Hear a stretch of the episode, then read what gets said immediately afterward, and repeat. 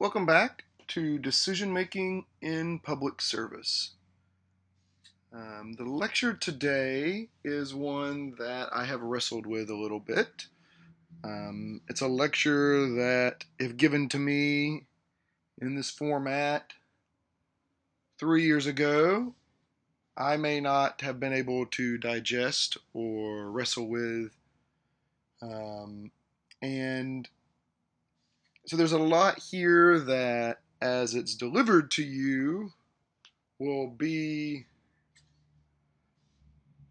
in some ways unbelievable. It will be contrary to your intuitions. Um, and it, it will also be um, challenging to digest just from reading and from my voice.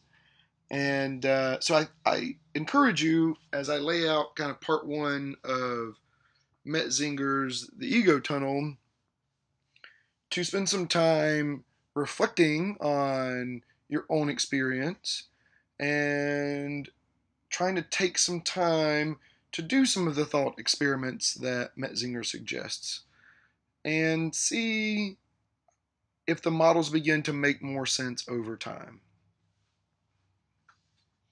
In the meantime, I'm going to just jump right in with what I believe are what I believe is the best consensus of neuroscience data up till very recently, and um, what philosophy has to say about these things.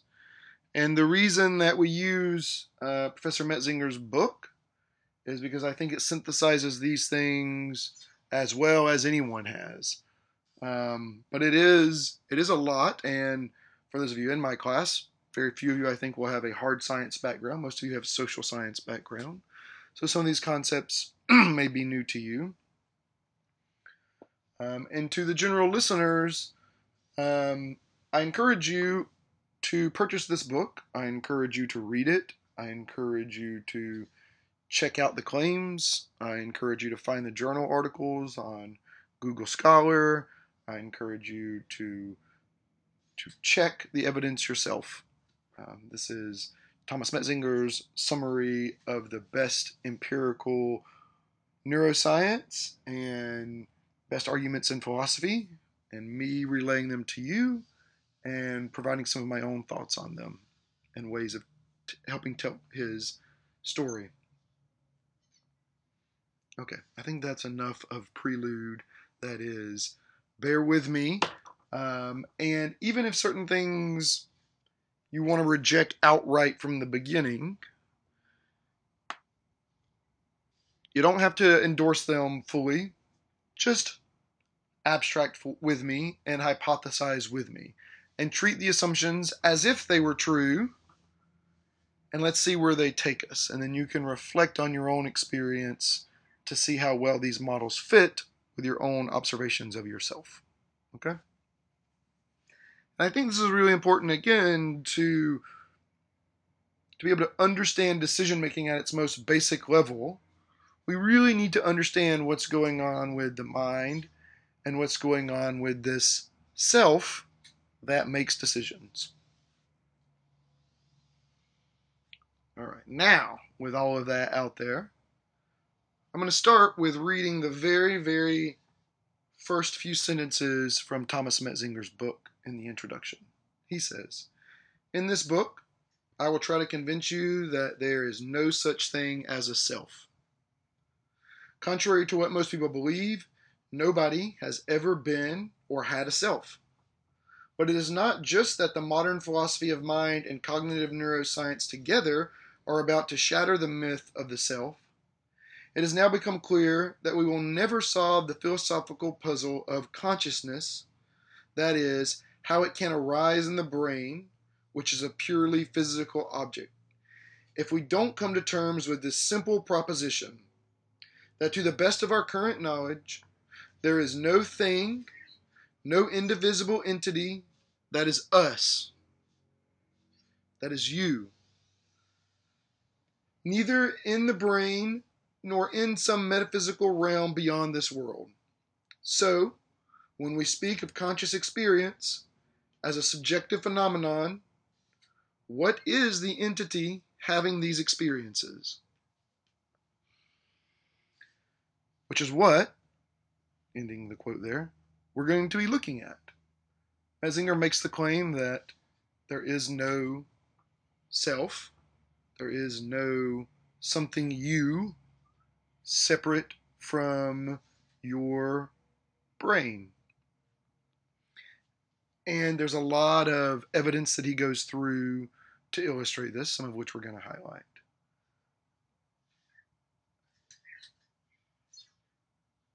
But in the following paragraph, he poses this question There's one central question we have to confront head on. Why is there always someone having the experience? Who is the feeler of your feelings and dreamer of your dreams? Who is the agent doing the doing, and what is the entity thinking your thoughts? Why is your conscious reality your conscious reality?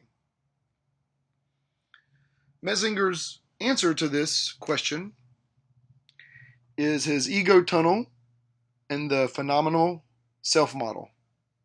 Phen- I'm going to struggle with that word throughout, but it's phenomenal phenomenal. There we go. I'll get it. Phenomenal self model. And he's going to hold this model up to a pretty stringent test, I think, across some important questions that you'll care about as we get there. Um, but let me tell you a little bit about this this model. And it's really steeped in trying to figure out what consciousness is If there is no self independent of your brain, then what is consciousness and who is the person, what is the thing directing the decision making in your mind?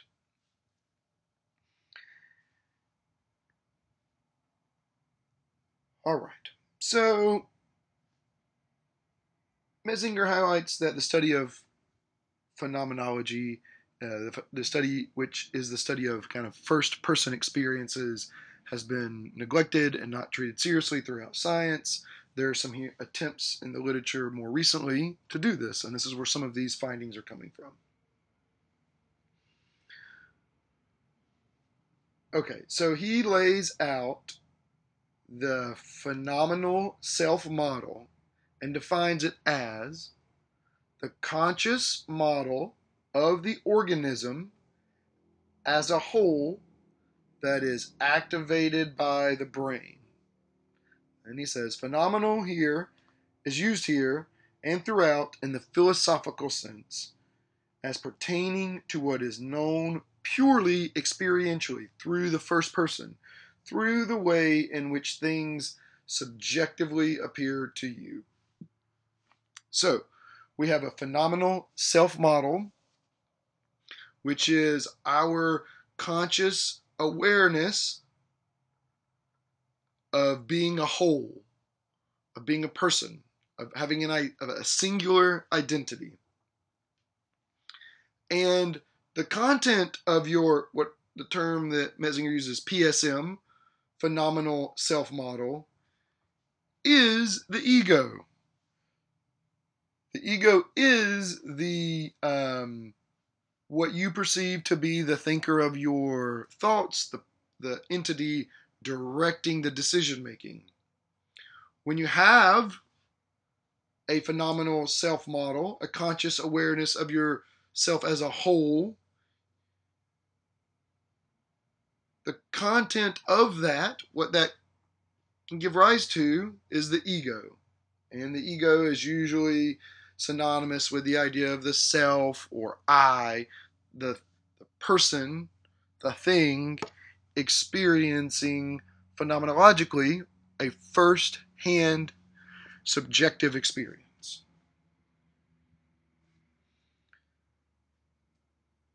And the reason we can do this is because we have abstract representational systems, all right?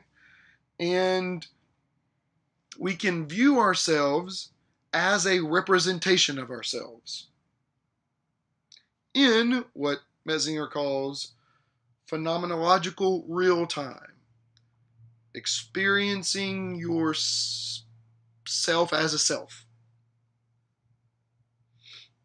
And this has been one of the kind of great advances of Homo sapiens uh, in their brains um, that has allowed them to have a conscious model of themselves and direct their decision making in some ways. And Metzinger also highlights that we we can also have altered states of phenomenal. Phenom, this is going to be some long lectures of phenomenal states that are outer body experiences. These have been studied now. Maybe it sounds like a little fringe, but it's not. This happens to a reasonable amount of people, and there are ways in which you can train yourself to experience it. Um, and uh, these outer body experiences have the characteristics of the idea that your whole self, you, the ego, is floating out above your body and observing yourself. So there can be varied states of experiencing a self and an ego. So Metzinger says the internal image of the person as a whole is the phenomenal ego, as I've said, the I or self as it appears in conscious experience. Therefore, throughout he's using the term phenomenal ego and phenomenal self um, to, to represent this idea of this ego or this I that occurs in consciousness within the ego tunnel. All right? And Metzinger also gives a nice explanation of conscious experience. He says conscious experience is like a tunnel, hence the metaphor for of ego tunnel. He goes on to say, modern neuroscience has demonstrated that the content of our conscious experience is not only an internal construct, but also an extremely selective way of representing information. Okay, and this means that we we don't directly access reality. We only access it through our sensory inputs, um, which our mind interprets and gives rise to our uh, consciousness, our conscious experience, and our and our and the things that we consciously see and hear.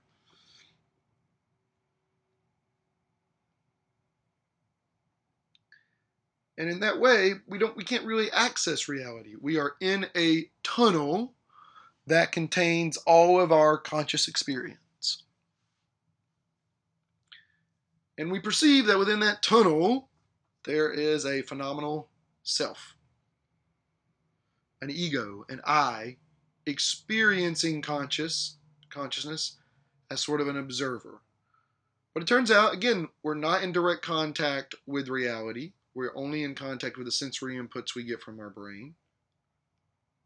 And it's only a limited representation of what's going on in the actual world. And so our brains and our minds are limited in that way.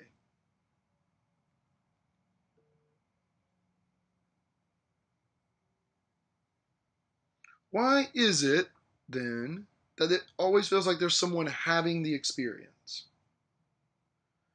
First, again, as Metzinger says, we possess an integrated inner image of ourselves that is firmly anchored in our feelings and bodily sensations.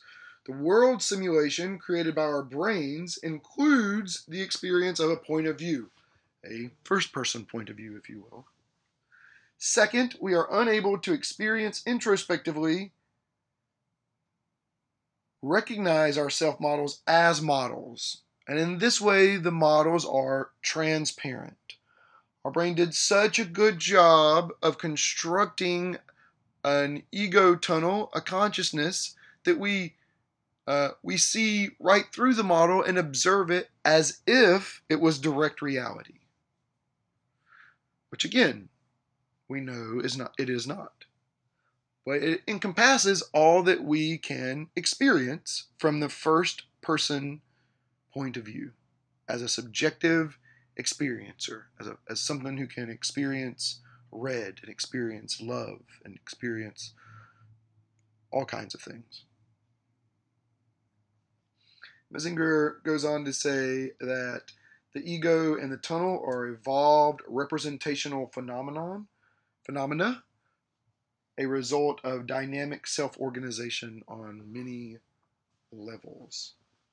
I don't want to go too much into this. There's a bunch of stuff in neuroscience about why the brain is able and the structure in which it dynamically self-organizes and how that might give rise to uh, something we're going to talk about a little later. Um, but these dynamic self models are ways in which your brain can organize and access information um, and memories and direct attention. And there's something about that that is part of what constitutes consciousness that we're going to examine in this book. And uh, Metzinger goes on again to say that this idea of an ego tunnel is uh, based on an older notion that has been around for quite some time. Um, and in other works, it's been considered the reality tunnel. Um, and there's been some earlier work that was done on this by non academic philosophers such as Robert Anton Wilson and Timothy Leary.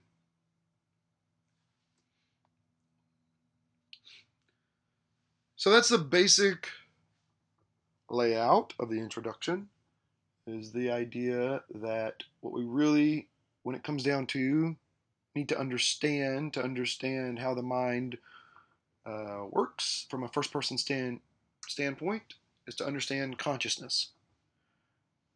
Consciousness is the substance of what we experience as first person point of view subjective experiences. Metzinger's thought here is that uh, as an experiencer, you have a phenomenal self model that gives you a sense of being a complete whole, of being a singular person, thing, and um, that that phenomenal self model contains an ego tunnel, which is what the ego, the self, the phenomenal self, can observe and experience as conscious experience. And he's going to go into some detail moving forward about okay, that's the basic premise. How do we further define consciousness? And how do we think about what types of questions an adequate theory about consciousness has to address? And then we'll address those and Metzinger addresses those in chapter 2. So this is the just basic overview of the phenomenal self model, the ego tunnel, the self, and thinking about how these are advanced representational systems that have been advantageous to the brain uh, for reasons that we'll discuss, um, but mostly for survival. And then we'll talk about how consciousness is uh, a pretty varied phenomenon uh, that can contain lots of elements, but has some defining characteristics that we can talk about. And then again, we will talk about what types of questions need to be responded to for the, the definition of consciousness and this model to be believable. That's all for the introduction now. I'm going to keep these at around 20 minutes. Um, and I'll move on to chapter 1 and 2 and wrap up part 1 uh, in the next lecture. Thanks for following along.